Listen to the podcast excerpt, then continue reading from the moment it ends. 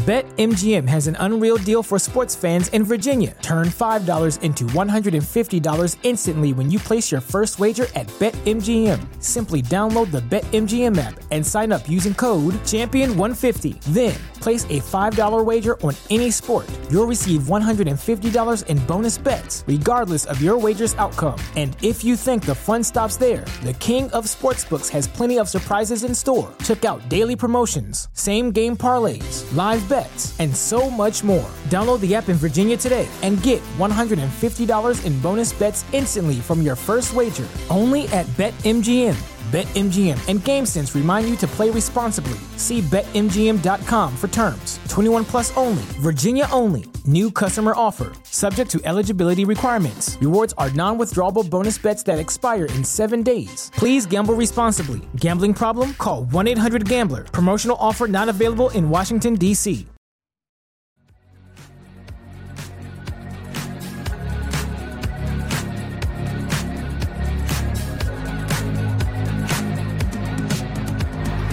Hey, everybody, welcome to the Sixer Sense podcast. I'm Lucas. I got Chris and Uriah here. We are officially live on YouTube. Not actually live, live, but we are on YouTube now, guys. Exciting day, even though Chris has an Al Horford jersey in the background. You didn't have to point it out. I, I had to, though. I had to, man. Come on now. Um, look, I, I still have an appreciation for Al Horford. Uh, Clearly. Yeah, look, we're on YouTube. That's awesome. It's very yeah. exciting to, to start this next chapter of the podcast, and we got some good stuff to talk about today. Hey, you know who else was number 42 on the Sixers back in the day?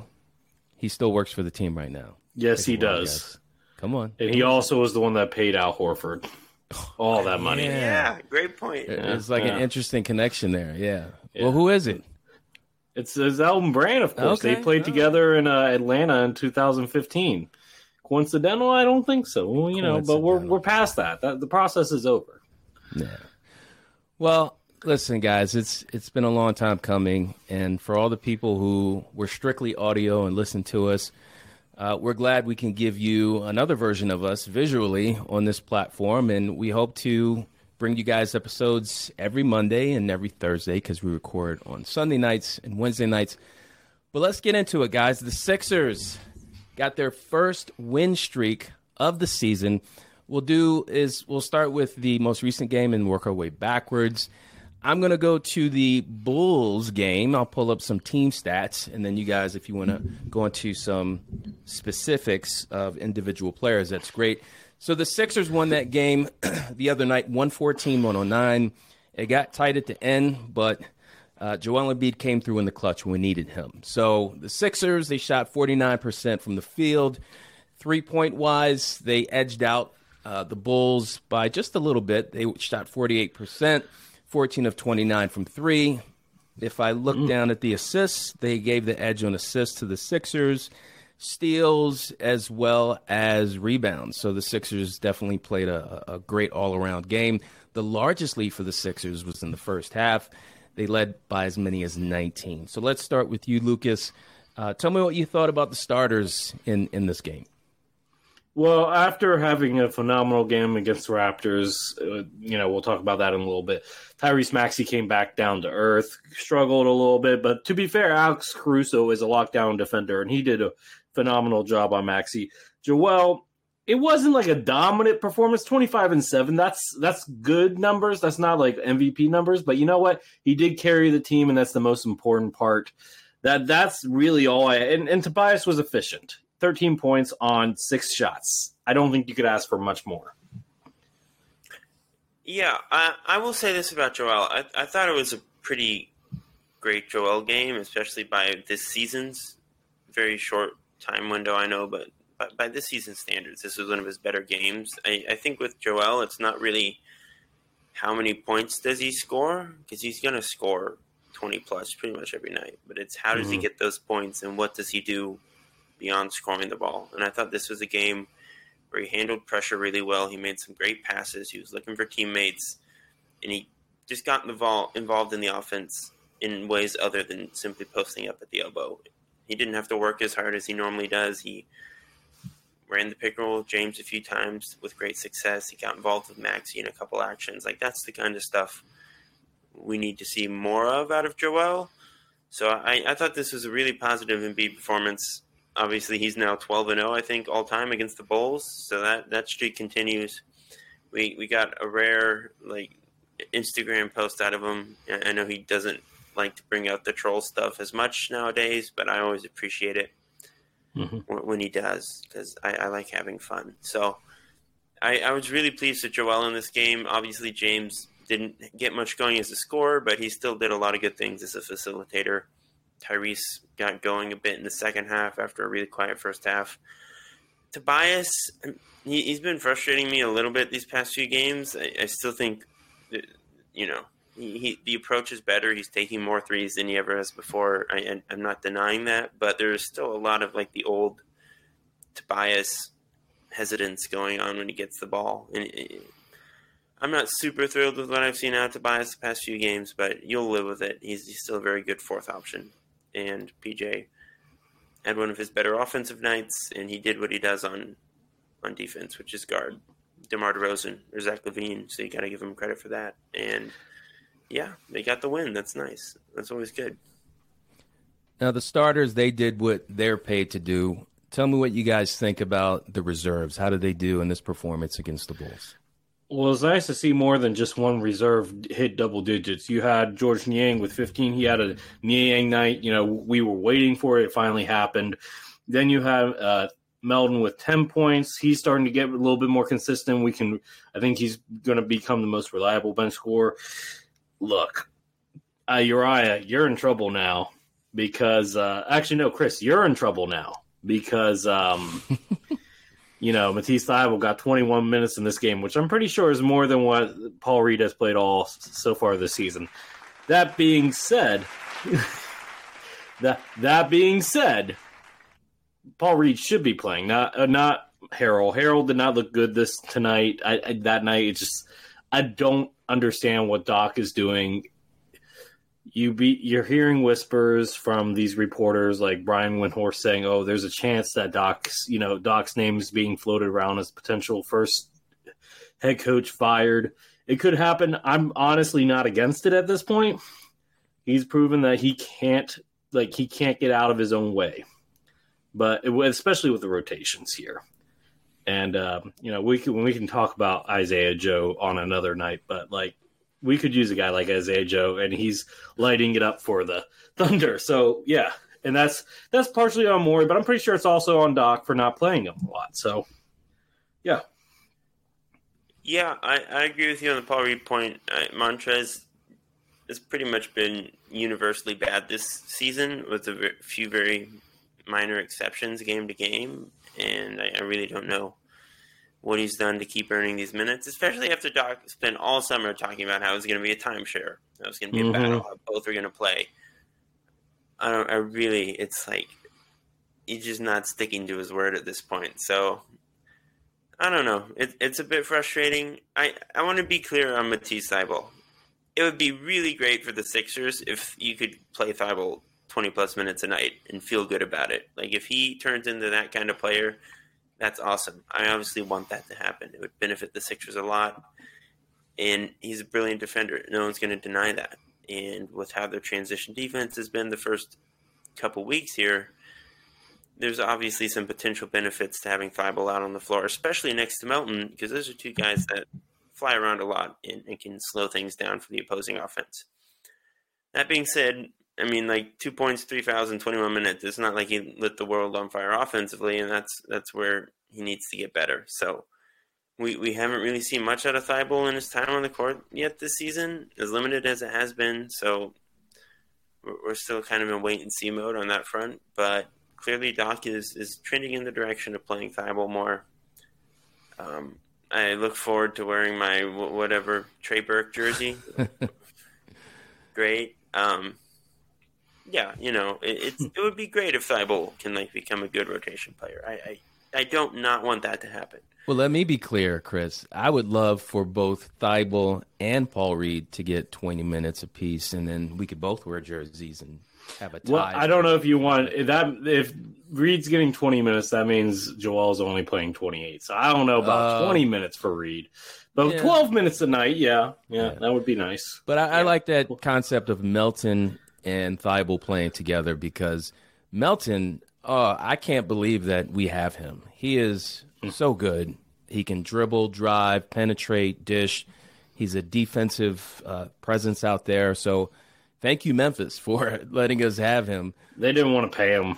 That's Yeah. that's Well, that's we'll- the long story short. Yeah, we'll we'll take him. So before we move on to the Toronto game, I want to ask you guys what you think about Chicago. You had a chance to see them up close the other night. There's no Lonzo Ball, obviously he's been hurt, but what do you think the direction of that franchise is going? They're stuck in no man's land. Honestly, look, they they made their moves to try to make a big three. Vooch is a borderline All Star center who's on the decline, though he did he, he has looked good this season outside of this game. Um, Demar's doing Demar thing, but you can't expect him to do that in long term. He's 30, what, 33, 34? Like he, he's been in the league since 2008. I remember when he got drafted. Uh, and LaVine has been a walking bucket, but doesn't feel like he really contributes to winning. And the roster's unbalanced. They don't have enough forward depth, big wings, really. Like they have good guard play, but when your power, one of your best power forwards is Javonte Green, who's six four. No shade on Javonte Green, but that's a problem. That's a problem, you know. And you got Derrick Jones Jr. as another one. Like Pat Williams, he's okay, but like he's still a third year player that's really in his second year, and like he's still figuring things out. Like the Bulls aren't gonna. They might get to the play in this year, and they might get to the first round, but like I don't see them winning the series. I don't. I don't think it's possible for not this construction of the team, especially without Lonzo. Like Lonzo was they, they're like fourth biggest pickup, and they can't like third biggest pickup, and he's his future in the NBA. You're right. Remind tell me if I'm wrong, but this reminds me of Brandon Roy in some ways with Lonzo's knee. Yeah, yeah, Portland, Brandon Roy, promising career, a lot of talent. Yeah, I could see that. Yeah, granted, not the same level of player, but Brandon Brandon Roy reminded me a lot of D Wade in some ways. But like the knee problems, Brandon Roy was like an All Star in 2000. What was it, six, seven, and then out of the league by 2011.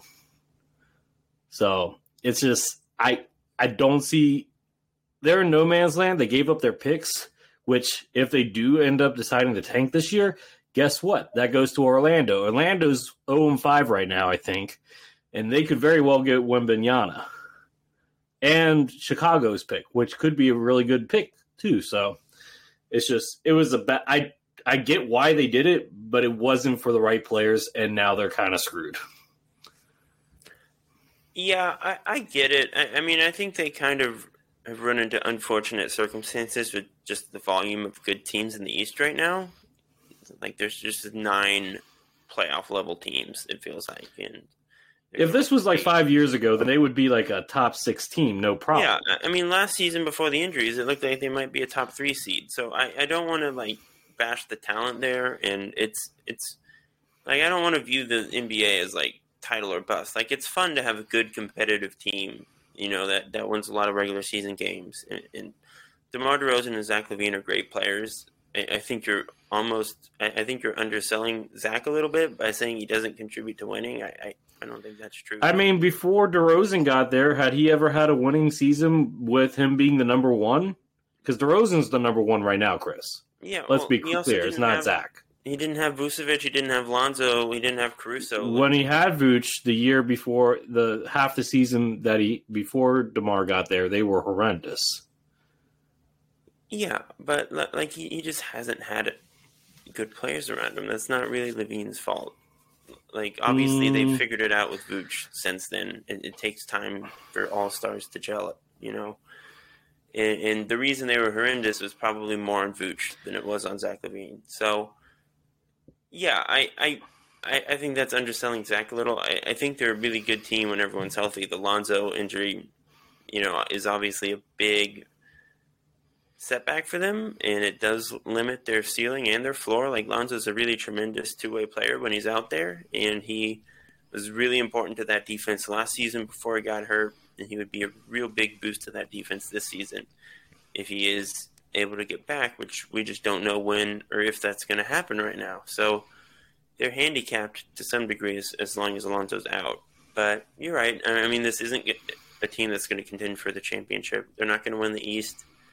They are kind of stuck in that unfortunate, like, back end of the playoff picture kind of space right now, and there's no clear path to upgrading in such a way that would give them the boost that they need. So they are in no man's land to an extent. I, I don't, but they're they're like a good, they're an entertaining team to watch. I don't want to bash that, but you're right. They're they're just not going to win the East this year. And with Lonzo having as many question marks as he does, with Demar getting older, it is fair to ask like how long does Zach want to stay in Chicago? In no I just signed an extension, so he's going to have to force his way out if he does. True, but we've I think seen that I, more and more these past yeah. few years. So th- these are the questions that are going to get brought up eventually. But but like right now, they're a good team. They're gonna, I would guess, make the playoffs. I think they're a solid bet to do that this year. But yeah. let's, you're right. Let's go ahead and switch gears, Chris.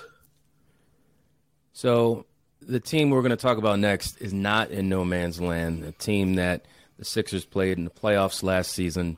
We're going to talk about the Toronto Raptors game. And if I pull up the stats, it was actually the same night that the Phillies they took game one against the Astros. I was watching that game and going back and forth with the Sixers, but that was exciting. Eagles undefeated still, by the way. Shout out to the Birds. But uh, the Toronto game, 112 to 90, uh, much different outcome all around from the play of the, the team, considering the night before they, or the previous game, they pretty much got embarrassed by Toronto. So field goal percentage the Sixers shot very well, 52%. For whatever reason, Toronto was not hitting anything that night. They shot 38% from the field. Three point percentage 42% for Philly, 23% for the Raptors. Uh, the Raptors had the edge in rebounds, but the Sixers had more assists. The largest lead for the Sixers was 23 points. And check this out the Raptors never led the entire game. So let's start with Lucas. What, what were your takeaways from that game? Tyrese Maxey. That's my takeaway.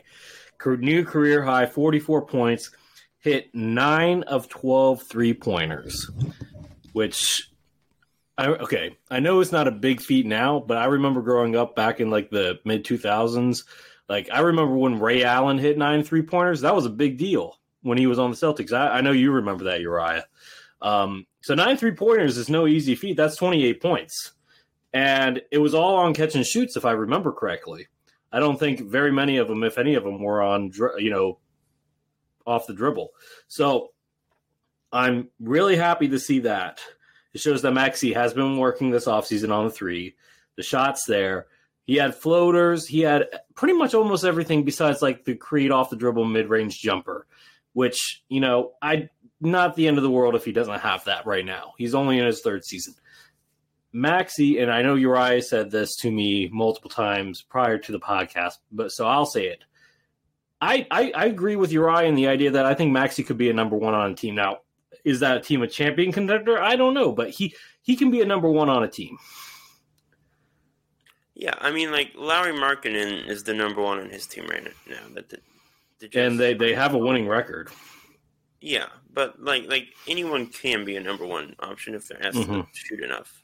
Like I, Maxey could be the number one on on a number of rebuilding teams right now. He'd score a lot of points. He's an awesome player, but again, that I, that just doesn't really matter to the Sixers because he's better off not being a number one, and he's maximized quite effectively playing off of James and Joel. Now, maximize doesn't always mean he's scoring the most points but it, it does mean they're getting the most out of him, and he's in the best role for his skill set. Um, he, he is yeah. averaging he is averaging 22 points per yeah. game, almost 23 points per game right it's now. It's not like he's FYI. not getting his touches. Yeah, so obviously that's the big standout of this game is Maxey's 44 points. I, I like the small ball starting five. I think Melton works really well with that group, and that's something I bet we see a lot of in the playoffs when Joe's not on the court just projecting way way ahead. Um, Oh, yeah. yeah, again, like that, you know, I, I, I really like that small ball group. I, I think it's a good group. James has, has played with Tucker at center before and been quite successful with it, so it's not that shocking to see it translate over to Philly. That's a good situation for James. It's a good situation for Tyrese because the floor is super spread out and they have driving lanes. So it's a good good group. I like it a lot. Yeah, it was interesting though. You know, I found found it interesting. Last two games, James Harden has scored. Uh, in this game was 11 points. I think in the last game it was 14, 15 points. He did it in two different ways. Though this game, he was just pretty efficient from the floor in general. He had 11 three free throws against the Bulls. So I I find it interesting that James Harden's starting to cool off a little bit in terms of like being aggressive, attacking the rim, and he only had uh, four assists in this game too. So this was clearly the Tyrese Maxey show, and you know I'm all for it. Um, but yeah, no, I, I think Melton was a good insertion. I thought they would be a little small against a really long Raptors team. It didn't seem to matter. Raptors have a hard time creating half court offense with this team. Uh, with this lineup, you you don't give up transition points as much with you know Tucker and Melton being able to be back and good defenders.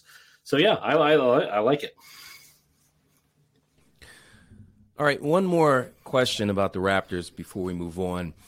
Uh, listen, Toronto has a really, really nice team. They have big wings. They have guys that can score, shoot, defend. Great coaching. But based on what we've seen this season with the rest of the NBA, are the Raptors one piece away from being a championship contender, or do you think they have all the right pieces and they just have to kind of get on the same page? Oh, that's a tough one. Because there's two things that you could look at. If you if you trust Pascal Siakam and Scottie Barnes and Fred VanVleet to be able to carry the offense in the playoffs, then then all they really need is a, a low post guy that can defend, that's switchable, can stretch the floor.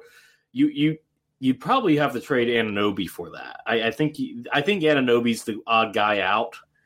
Just I know Chris, I know you love him. Well, no. I know you love him. There's like, But like, if if you're gonna be guarding the Giannis's and the Joels in the East, and like the Jokic's, and like say they get to the finals, I don't believe that. But let's just say, like, you need to have a bigger body than that rookie from you know the se- seven two skin and bones from uh, Arizona, Cameroon, or um, you know Khem Birch, who is an okay backup.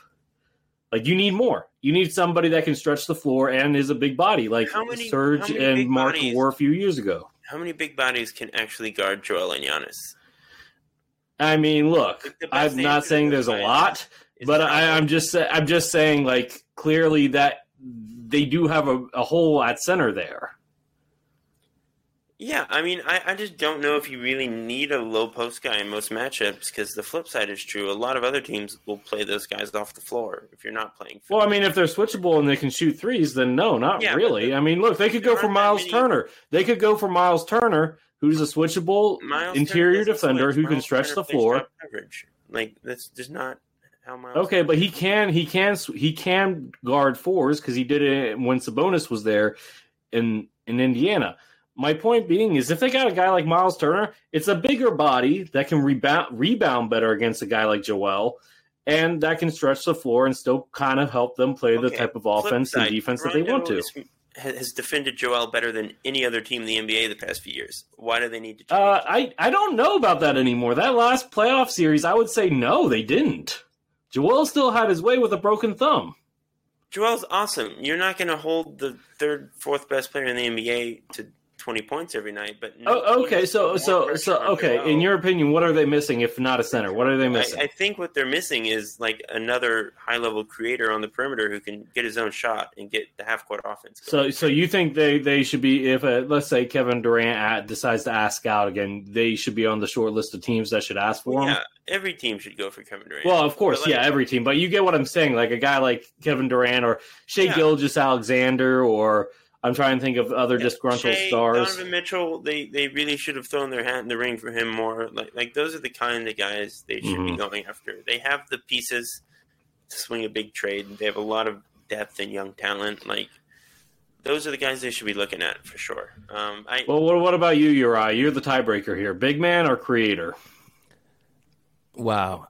I really don't have an opinion, believe it or not, because What? I, I, I agree with both of you. I think that's that. I think I see your point with having someone that can can do a little bit more against Joel and Giannis, but Luke, uh, but Chris's point of how many guys can really do that that are out there. So it's and they and they do defend Joel pretty well. They fluster him. He doesn't take he doesn't have efficient games like he does against other teams with with weaker defenses. So so I'm I'm in the middle. I'm in the middle. But let's let's move on and let's get to the next topic. All right, so I want to ask you guys, and actually we'll go to Chris this time first. Chris, in terms of player performances from the Sixers so far this year, there are a lot of guys who have high expectations on them because of the money they make or the acquisition deal that was done to brought them to bring them in. My question to you, Chris, is this: Which 76er, in your opinion, and you can only pick one, who has not met expectations yet for you? Um, that's a that's a good question. Um, You were kind of talking about somebody earlier tonight. yeah, I I mean, I don't know. I I didn't really like my expectations for Trez would, were that he would be the third. Oh no, I wasn't talking about Trez. He's the third best center on the team. I thought you were. I thought you were going to go with Tobias. Yeah, that that's fair. I, I would I would say Tobias has been like a slight letdown. Not that again, he's just doing stuff we've seen him do his entire career. It's not like some shocking new flaw, but I I don't He's doing know less of it. He, he is doing less of it. I, I just don't know if he's really truly built to be like a proper role player. I, I still think he he gets a little bit too involved in the offense sometimes for his own good, and that's that's just the nature of having so many good ball dominant offensive players on the same team. It's not even fully 100% his fault necessarily. I was about to say, yeah, he's just an overpriced floor spacer at this Yeah. point, which is, yeah, it's not really his fault. Yeah, no, it's not. Uh, so sure, I, I guess I could say Tobias. Um, sure, Tobias Harris is my answer. I, I, I just he hasn't been great to start the season, but I'm sure better stretches are ahead. So we'll see. Can I go unconventional here, Uriah? Doc Rivers. No, player performance, not Oh, come on. Okay, Come on. fine, fine, gotta go fine. I asked if I could go unconventional. I okay. So No, unconventional. Unconventional is the mascot not coming through and doing his job. That's I, unconventional. I would never go after the the little dog guy. I couldn't do that. No. Franklin. Um. Franklin. Yes. Sorry, Bring I wanted to call him hip-hop. Benny, but I want I wanted to call him Benny, but then I realized that's your dog's name. They should bring Um, back hip hop. The You, where scariest is bunny. Benny? Is Benny here tonight, or is he is he with your wife? Benny's not here. He's Aw. he's downstairs. He's downstairs. Okay. Do you guys remember hip hop? The the scary bunny. Oh yeah, yeah. He was That- yeah. That was nah. he was almost as scary as Gritty. And I don't know if you know. Now that that. Pelicans mask that first year that Pelicans mask mascot was the scariest man. Yeah, I'll I'll give Yeah. you that one. Yeah. No, okay. So if I can't go Doc Rivers, um, I have two. I'll go with the obvious one and say Trez, but I, I kind of want to say Daniel House, but I'll, I'll I'm, I'm going to leave Daniel alone. I'll, I'll go with Trez because I think with Trez, we were all expecting, okay, he was averaging what, like 12, 13 with the Hornets last year and we were expecting something similar to that. The guy has maybe hit double digits once this year, and I get it; he's not playing as much, but at the same time, like if you're not going to play Paul Paul Reed for his defense and you're going to get Trez for the offense, then he has to be averaging more than like I don't even know what he's averaging. I'm going to have to pull it up here for a second. Give me give me one second, guys. But like he's not it. Wait, who are you looking for? Harrell. He's averaging he's averaging two points per game, two point seven points per game. Yeah. Like Paul Can't Reed can give you more than that. So yeah, Trez, you were former six man of the year, averaging like almost twenty points per game. Like I get that you're playing behind Joel, but you like you have one of the best playmakers. You're not offensive rebounding. What the heck are you doing? Nothing. He's like a black hole at this point. He's, he's just been bad. He's he needs to be cut. He needs to be cut. You know what? I'd rather have Whiteside. If we're not going to play Paul Reed, I'd rather have Whiteside because at least he can rebound oh. and block shots. Yeah, maybe, maybe. I'm I am actually going to say Daniel House Jr. I have his numbers right here. Seven games, Okay. 15 minutes a game. Field goal percentage, 41%. Three point percentage, 27%. Points per game, two points per game. He he he's barely averaging a rebound, like 0.09 assists, uh, 0.3 steals, point zero point one blocks. If you're going to take Thybulle's spot, you need to be putting up numbers. That's all I'm saying. Yeah, I, I am really agreed, agreed. disappointed in House Jr.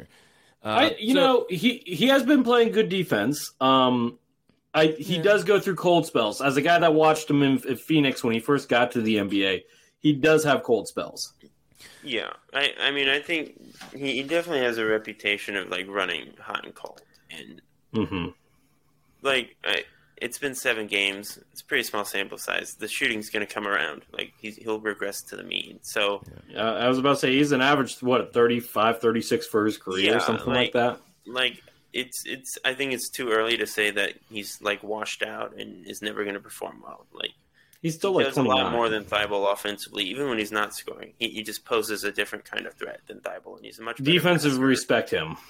Yeah, he- he's a much better like passer. He, he controls the ball better. Like there are things he does that Thybulle just can't do. So I, I don't know if like Thybulle has never put up numbers. So saying that whoever's going to take his place has to put up numbers, I don't know if that's true. I just I just want to add before we move on. Um, I looked at the all the all ten all defensive players that won this past season. Uh, all ten were on teams that made the playoffs, and nine of the ten actually advanced to the second round.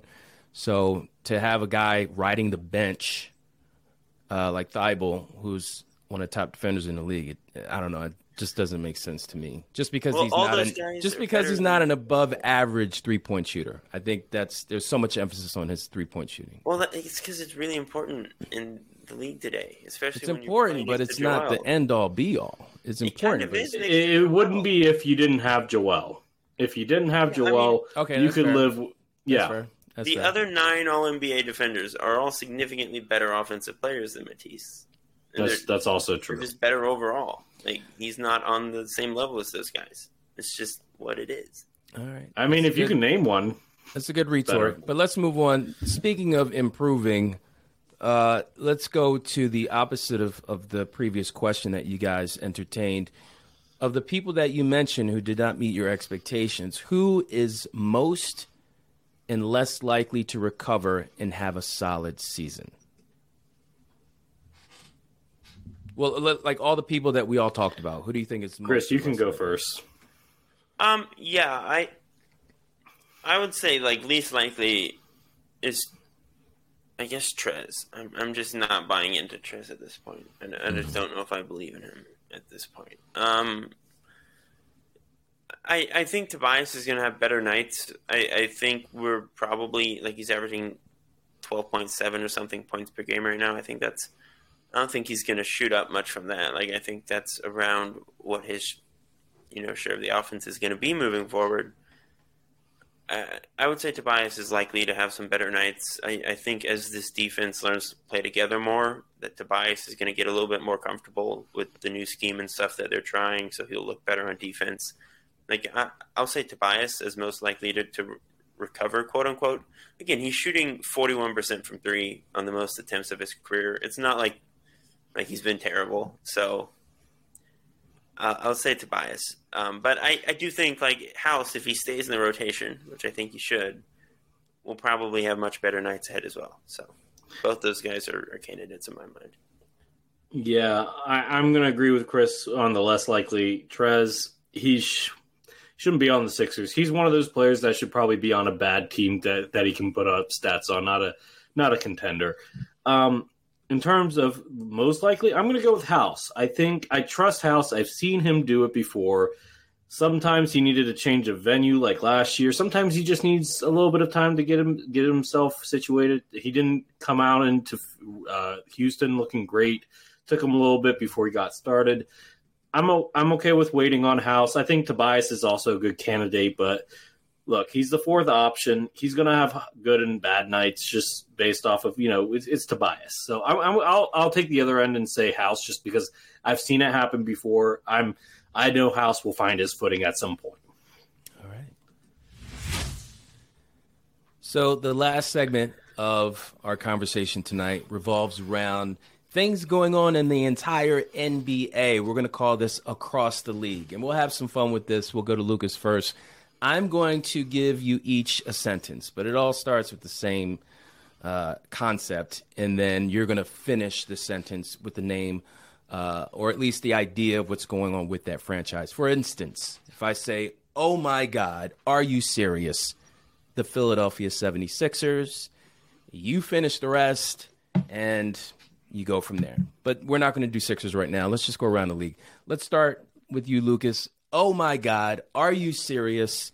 The Orlando Magic are tanking for Victor Wembanyama already. Look, I, I, I like. So? Okay. Uh, well, look, they're 0 5 already. Bol Bol has been looking fantastic, by the way. That was a great pickup for them though. last season. I think yeah. they won. They game. might have won one game, but look, they're one not going to. They're yeah. one and five. My bad. One and five. So, so here's the thing: like, even if they, they're without Cole Anthony, they're without Markelle, they're without Jonathan Isaac. That's three really good, important rotational players. I like Paolo Banchero. It looks like he hmm. he was the right choice for the number one pick. Now, looking forward, I mean, I know Chris hasn't. You know, I, I know Chris, you love Chet, but like we we gotta look at what we have right now, and it's Paolo. Look, Paolo is averaging, I think, what around like twenty four, six and six, or something crazy like that. I don't know the exact stats. I'm just I, I based off of what I've seen in box scores. That's what I'm guesstimating. You're right. Correct me if I'm wrong later. Um, but no, I, I, I like Paolo Banchero. I like Bol Bol. They have some really good pre Franz, obviously Franz Wagner. They got good pieces, but they're just it's not getting into winning. I don't know if it's coaching. I don't know if it's the injuries. I'm not sure.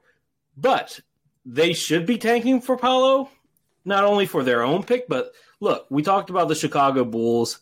Things could go off the rails really quick. Huh? They already tanked for Paolo. You said Paolo. Not Paolo, sorry. I mean tank for um for Wembanyama. Look, if you can have Paolo and Wembanyama on the same team along with the rest of that core, that's that could have put you in a really good place. And look, Orlando will get another dominant center just like Dwight and Shaq. All so, right, Chris, how about you? It. The Orlando Magic. Boom. Are super cool. Like as far as one in five teams go, they're far more entertaining than the other. Oh, absolutely. Team in the East right now. So, I really like the Magic. Man, Paolo is awesome. Franz is awesome. Wendell's awesome. Bol Bol, they're playing like three seven footers at once all the time. That's awesome. I'm all for it. I, I love long young teams that do weird things. Um, obviously, Jalen Suggs, Cole Anthony, Markelle are all hurt right now, which is a bit of a bummer. But Jonathan once those guys get back, all all three have have a lot of potential in different capacities. So it's a very exciting team. I like watching them. Paolo's the front runner for Rookie of the Year right now he's probably going to mm-hmm. win because that that he's going to continue to just dominate touches in that offense. So, is he a three or a four? He's a three. I say three, but he can play four. That's what I think. What do you think, Chris? Three or four? I, I, I think defensively he's probably more of a four. So, but offensively he's a three, right? Yeah, I, I mean, okay. That's like Orlando's weird with all their six ten guys. It's hard yeah, to tell. I, I just don't think positions really matter that much anymore, honestly. Like three, four, there's not much of a difference for most teams. Like Cam Johnson is the four in Phoenix right now. He's a wing, the yeah. same as Mikal is. They're the yeah. same. So um, yeah, Paolo Paolo's gonna like run the offense a lot. He's gonna have the ball in his hands and he's gonna defend power forwards or centers or bigger guys because that's just his position on defense. It it's all the same. It all runs together either way, Magic are awesome. Very cool team. All right, let's go to a team that on paper is supposed to be not winning games, but let's go with this statement, Lucas. Here we go, man. Oh my God, are you serious? The Utah Jazz are playing them out of the themselves out of the first overall seed. I mean, first overall pick. Okay, draft pick. Okay. Look, they I don't I don't think anybody expected this, but you look at the veterans on their team, they do have good veterans. I mean, Lauri Markkanen is like showing off why he was a lottery pick. Collin Sexton's coming off the bench. Jordan Clarkson is just like, I'm 30 years old. I'm going to decide to show off my point guard skills now. Mike Conley still has something left in the tank. Um, I'm trying to think of uh, Jarred Vanderbilt's a good player. Like they have a lot of, and Kelly Olynyk hasn't looked bad either. So you take all that into account. Um, they need, if they want to try the tank for uh, for Wembanyama, they need to make some trades and make it quick. Yeah, I agree. I think they need to call the Lakers, see if they can get those two picks from the Lakers, and give them whatever the Lakers, however much it takes to get Russell Westbrook there. So that's that's what I think they should do. Chris. Yeah, I think the Jazz are legitimately pretty good. Like that's the thing. If you want a tank, you probably shouldn't have five accomplished veterans in the starting five and a lot of really good depth pieces. Like they've just built a pretty decent team. Now they don't have the star power to ultimately contend, but they have more than enough talent and balance on both sides of the ball to win a lot of games. Like Mike Conley's still a pretty good winning player, and he's going to make guys better. And Lauri Markkanen showed flashes in Cleveland, and he looked really good in EuroBasket over the summer, and he's paying off you know, tenfold what expectations were coming into the season. He looks awesome. He, he looks more than ready to carry a big share of that offense. So they have a guy who's breaking out in Lauri. They have Collin Sexton who's going to probably get more minutes as the season goes on. I mean, that's one way if you want to win fewer games, maybe put Sexton in there over Conley. like, that's one way to maybe tank your record a little bit because I, I still think Conley's a better player right now. And but like Sexton looks awesome off the bench. No, no shot at him. So they have a lot of good players, and I, I think they're a pretty good team right now as currently constructed. Like I don't think it's all a flash in the pan early season. We can write it off. Like I don't think they're going to win the West, but they they can make the plan if they don't make any moves. Like they're they're a good enough team to do that. So. All right, we're going to go to another Western Conference team. I had Portland, but I'm going to skip Portland. Let's go straight to uh, the purple and gold. Oh my mm. God, you can't be serious. The Los Angeles Lakers are a dumpster fire. Look, even if you got rid of Russ, which, which Russ is part of your problem, the roster's still pretty horrendous. You don't have a, an above average shooter outside of LeBron James and that's sad. Like really Pat sad. Beverley doesn't look like he can shoot anymore. Anthony Davis clearly has lost his shot. I, you know, Jay Williams on uh, NBA's, uh, I mean ESPN's first take said that either you trade it, go all in, trade Russell Wilson and the two picks, not Wilson, sorry, Westbrook, or you trade everybody, all the stars on the team. I think that's where you're at. Like, look, you need to get, you need to start you know, scorch or earth, start fire. And here's the crazy, scary part, guys. They don't even own that pick this year. They're 0 5. They're one of the teams eh, technically tanking for Wembanyama. And if they do, and they get, you know, they go into the lottery, guess who gets the pick? Pelicans. The Pelicans. You Could you imagine yeah. Wembanyama with Zion and Brandon Ingram? I know Chris is going excited, but like seriously, that would be the ideal like fit for him. Please, please, I want it so. That bad. would be fun. That would it be, would be fun, and it's totally be, possible too. That's like NBA 2K Live, like it's like a video game. Chris, what mm-hmm. do you mm-hmm. think? Oh my God, LA Lakers, what? Um, suck. Uh, I don't know. They're, they're just not very good.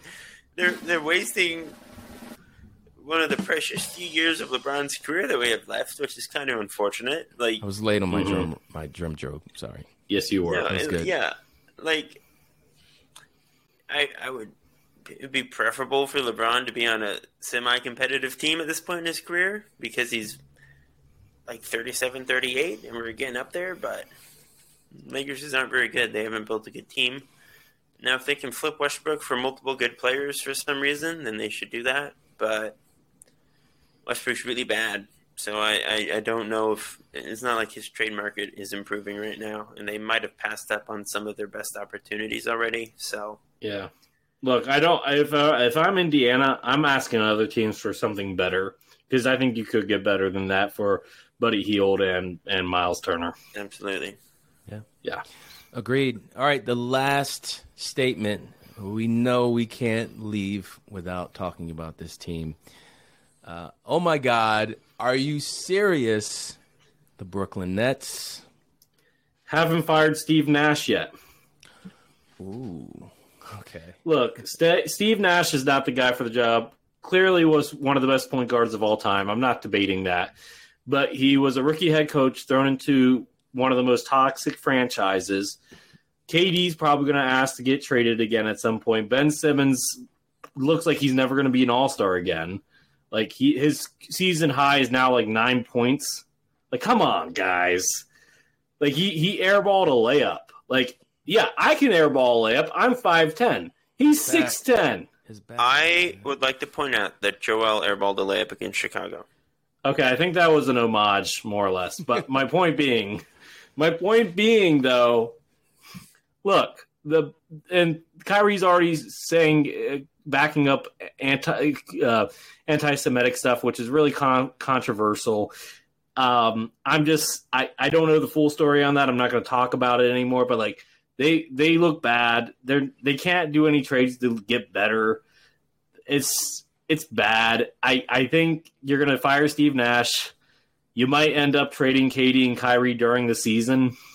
If you trade KD, that's exactly what the Lakers want because then you can trade what Westbrook for Kyrie, and that could kind of save their season, maybe.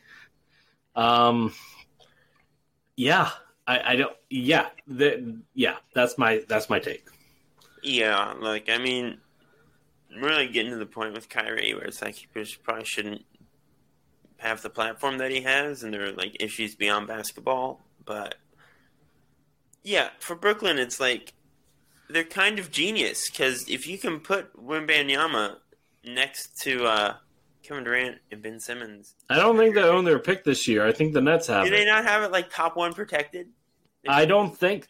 Uh, I'd have to look it up later. Well, they I can mute myself and look it up now. that they got from James. So it's Philly's pick that's actually going to Utah this year. So I don't know what the protection. I feel like Daryl protected his picks. He made a point of doing that. So if they tank too bad, maybe Philly gets Wembanyama. That's the ideal outcome. I don't quote me on that because I haven't done. This is all off the top of the dome, so it could be wrong. But that'd be cool, wouldn't it? It would be Joel and Wemby? interesting. That would be interesting. They're going to be teammates in the French national team, anyways. Um, yeah. Let me let me Um, jump in here, Chris. Oh my God, okay. the Brooklyn Nets. Nothing to do with the team. Oh my God, are you serious? The Brooklyn Nets fan base now knows what we went through for several years. And they were all on social media talking trash about us, Philadelphia 76ers fans, like, oh, we're so mean, we're unfair, we're, we're this, we're that and all we wanted Simmons to do was to play his heart out, wear his emotions on his sleeve just a little bit. Let us know that you care about winning as much as we do. You make it $32 million a year. So I, my thing is like Brooklyn fans now know how frustrating it is to support a team that has Ben Simmons on it. Lucas, did you grab that stat or? It, it's all right. Luke, Chris, you want to? Yeah, I found it. I found it. So they have. So for 2023, incoming incoming draft picks wise, it's either from so they have outgoing to either Houston or uh, Utah for their uh, for so for the Sixers pick that's going to Utah or Houston. It's basically whichever one's the best one goes to Houston. So if they have their own first round pick, yeah. So Houston receives the more favorable between its pick and Brooklyn's. All right. That that's that's pretty Good much what Nets. happened. so it's a pick swap. They're It's a pick screwed. swap. So they they can't even tank for Wembanyama um, because Houston will get it. Yeah, you know, I, I mean, I will say, I I think the Ben Simmons experience in Philly overall was probably much more positive than the one in Brooklyn so far. But Yeah. Yeah, Uh, I can say that. like it's been seven games, six games, whatever it's been. Like again, we should probably pump the brakes a little bit, but they're one in five. It looks pretty rough. I don't think Ben and Claxton can play The- together sustainably on offense. They got some stuff to figure out. Maybe some trades to make. It's time to start looking I- at stuff now. If you're Brooklyn, They got to start looking at guys And like head coaches, I Whiteside. agree with that too. Yeah. No, Whiteside. Yeah, they need to get- play next to Ben either. Well, I don't know who you trade for. That's a stretch five. I mean, Miles Turner, but you don't have the ammo to go after Miles Turner. Yeah, I think unless you trade is Ben. legitimately very good. So Yeah. he could be the centerpiece theoretically of a trade for another good player who just fits better. But they, they got to figure something out. Uh, money is also the issue there too, because Yeah. Claxton's on a rookie deal. But Joe Um, Harris is making eighteen million. Seth is making Yeah. yeah. You can package guys together. Yeah, that's true. All right. But then you get rid of all your shooting. But anyway, I think on that note, Yeah. Well, before we go, Chris, I'm going to be sending you a trade request. We're going to see how much you love Josh Giddey and Evan Mobley because I'm going to package them in a deal. But there's one guy on your team that I really want. Thank you, Joel, for Josh Giddey and Evan Mobley. No, what you give Joel for, for those guys? No, I wouldn't. No, no, That's- I know it's not. It's not Embiid. It's not Embiid. Okay. All right, this was Oh. fun, guys. This was fun. Our first. yeah, I like to have It's us on. YouTube. That was fun. Chris, take us out, man. Yeah. To all the listeners and viewers of the Sixer Sense podcast, thank you for tuning in to yet another episode, our first YouTube episode.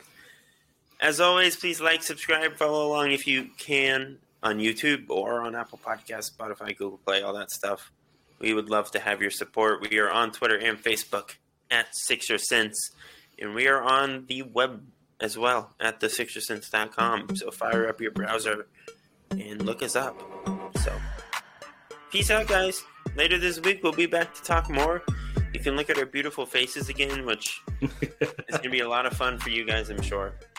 Peace out. Go Sixers. We'll talk to you soon. All right, Let's take care, go. guys.